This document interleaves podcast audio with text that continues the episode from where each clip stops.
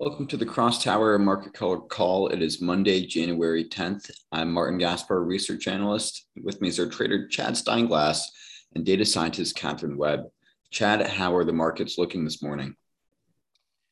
Good morning, Martin. Um, checking in, let's see, since we were uh, last speaking on Friday, the uh, non farms payroll number came out uh, Friday morning and very initially, we saw prices start to rally uh, in the first seconds after that report because the uh, the top line number, the number of jobs added in December, actually came in significantly lighter than anticipated.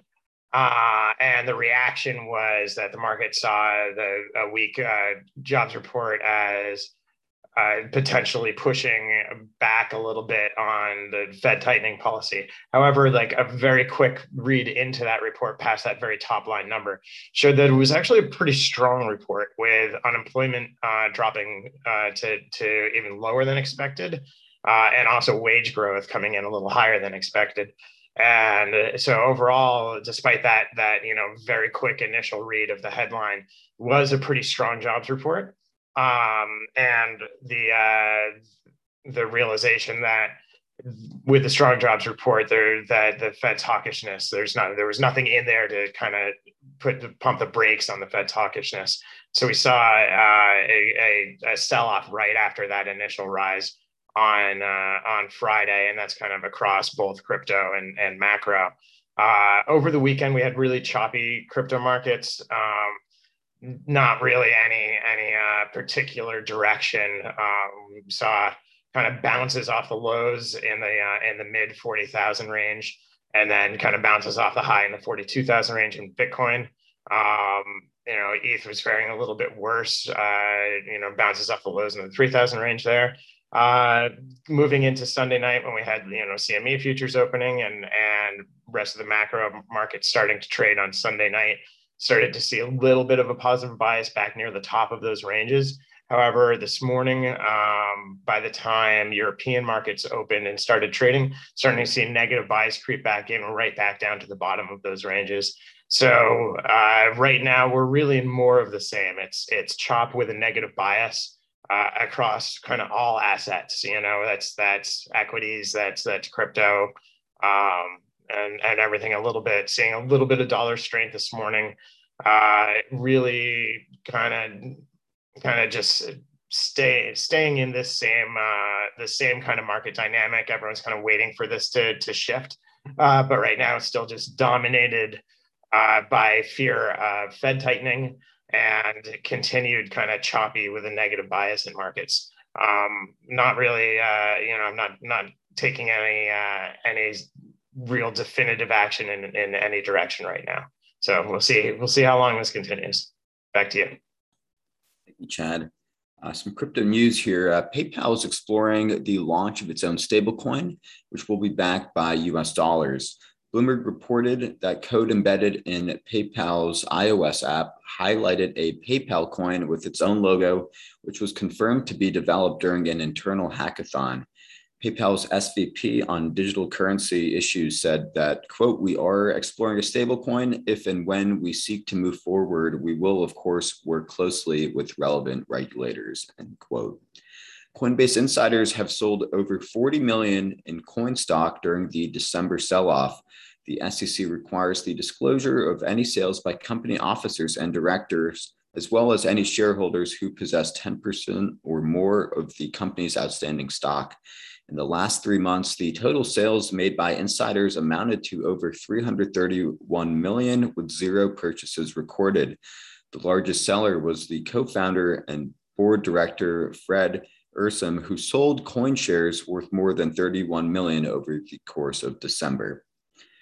The Treasury Department is planning to issue preliminary guidance this month clarifying who will be considered a crypto broker under the infrastructure bill passed by Congress last year. This was reported by Bloomberg, with sources saying that after this initial guidance, a more formal proposal will follow. Layer 2 solution Arbitrum has suffered its second outage in less than five months following a hardware failure. The network suffered a seven hour sequencer outage, which prevented transactions from being processed during that period. The post-mortem released by Arbitrum explained that the core issue was a hardware failure in its main sequencer node and went on to add that backup sequencer redundancies that would normally take control also failed due to an ongoing software update. Arbitrum is designed to fall back to layer one Ethereum to process transactions when it has sequencer issues, but efforts were made to ensure the 248 transactions were confirmed by the sequencer before going offline, preventing them from being sent to the Ethereum main chain. And finally, on the Twitter front, a few posts after a Bloomberg report that pegged uh, Binance CEO CZ's wealth at an estimated nine, 96 billion.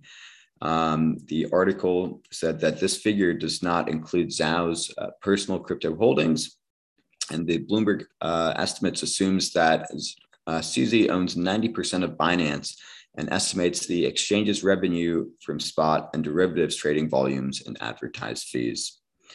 With that, I'll pass it now to Katherine to discuss some crypto funding news. Thank you, Martin. Andreessen Horowitz has raised 9 billion in new capital. They will invest 5 billion in their growth fund, 2.5 billion in their venture fund, 2.2 billion in their crypto fund, 1.5 billion in their biotech fund, and 400 million will be used for seed funding.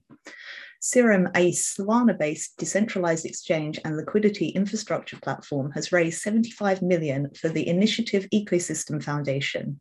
Investment came from Tiger Global, Commonwealth Asset Management, and others. The funding was raised via a token funding round where different tokens on the Solana ecosystem were sold for 50% of their market price, with investors facing a six year lockup period. The fund is still ongoing and hoping to raise an additional 25 million. The funds will be used to allocate to Serum's ecosystem, support upgrowing, upcoming Serum projects, and growth initiatives. Pantera Capital's Bitcoin feeder fund now has 63.7 million in funding from 153 investors. This was revealed in a recent SEC filing. Next up, we have some mining news. Riot Blockchain has, has, released its production and operations update for December 2021, which shows in December, Riot produced 425 Bitcoins, a 333% increase compared to December of 2020. In, two, in 2021, Riot produced 1,355 Bitcoin, which is nearly a 300% increase compared to 2022. As of the 31st of December 2021, Riot held approximately 4,889 Bitcoin, all of which were self mined. Riot currently holds a fleet of approximately 29,500 miners with a hash rate capacity of 3.1 exahashes per second, but Riot has an additional 25, uh, 27,000 miners on purchase order and has increased their 2022 hash rate estimates by 42% to 12.8 exahashes. Argo blockchain's mining revenue has fallen by 5.7% in December uh, to 10.6 million. Argo has mined 214 bitcoins during December, with a total of 2,045 bitcoins mined in 2021 in total. In the first half of this year, Argo's West Texas data center, which has uh, 20,000 miners, will go live, which will increase Argo's hash rate to 3.6 exahashes per second.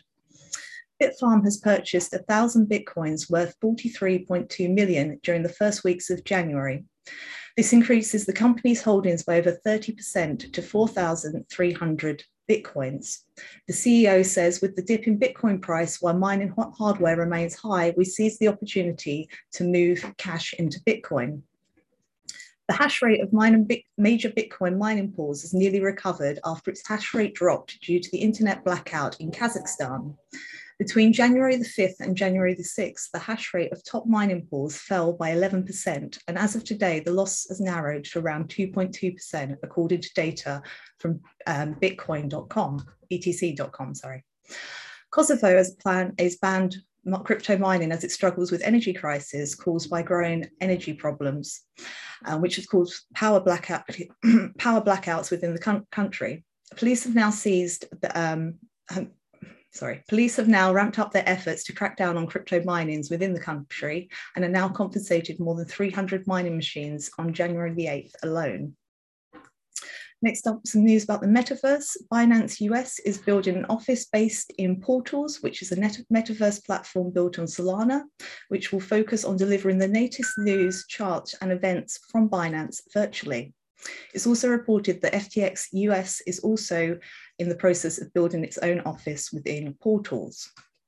Next up, some layer one news. The transaction numbers on Fantom have overtook Avalanche last week, with more than 1 million transactions processed on the Fantom network compared to 728,000 transactions on Avalanche.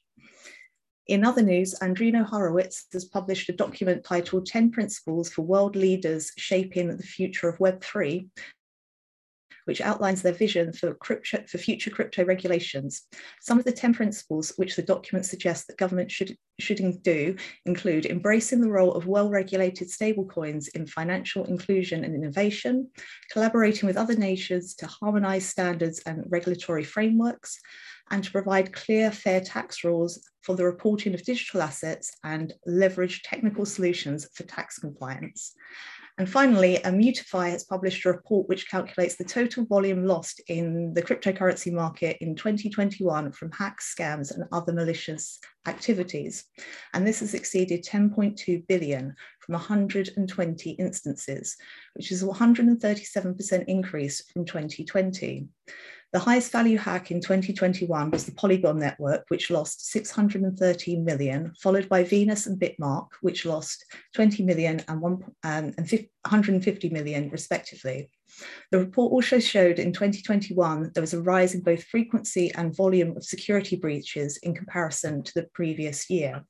And that's all the news I have for you. I hope everyone has a wonderful day. Back to you, Martin. Thanks, Katherine.